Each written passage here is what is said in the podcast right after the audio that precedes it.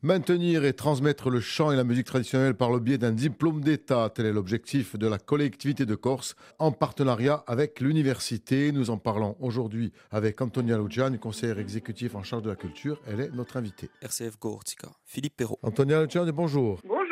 Pouvez-vous nous expliquer un peu en quoi va consister ce nouveau diplôme d'État concernant la musique et le chant traditionnel? Euh, Il faut savoir que jusqu'à présent, il est vrai que euh, la Corse ne comptait pas de diplôme reconnu. Donc il s'agit bien d'un diplôme d'État euh, qui permet d'enseigner et d'avoir une spécialité dans les musiques et le chant traditionnel. Et donc on a fait ce constat-là il y a quelques années. Donc à la demande du président Gilles Simeone, donc ça avait démarré à partir de 2019. Donc vous voyez qu'il a fallu pas mal de temps pour réussir à, mettre tous les acteurs concernés dans le même sens.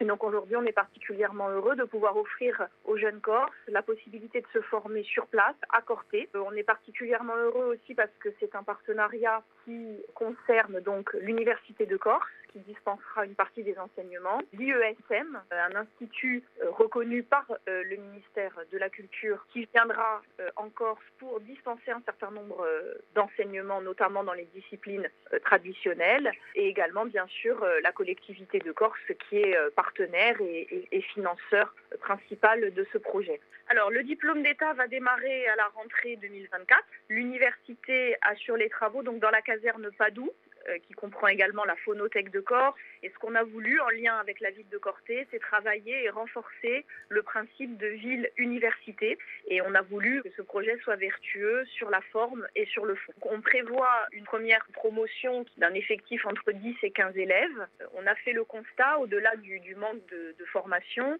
que la génération du réacus était à une, phase de charnière où il était important que euh, la transmission, même si elle continue, mais souvent de manière informelle, eh bien, euh, qu'elle soit, euh, je dirais, gravée dans le marbre à travers une formation plus académique, reconnue. Et donc l'idée aussi, c'est de faire en sorte que les acteurs culturels qui aujourd'hui sont ceux qui pratiquent et transmettent sur le terrain cet art, ce chant et, cette musique, eh bien, soient aussi complètement intégrés au, diplôme d'État. Et d'ailleurs, c'est comme ça que la formation a été pensée, avec eux, en lien évidemment avec le conservatoire euh, Henri Thomas, mais également avec l'ensemble euh, des acteurs culturels qui auront à cœur de s'investir pour transmettre euh, à cette jeunesse tout l'amour qu'ils ont eu aussi pour ces pratiques. Est-ce que ça concerne toutes les musiques traditionnelles?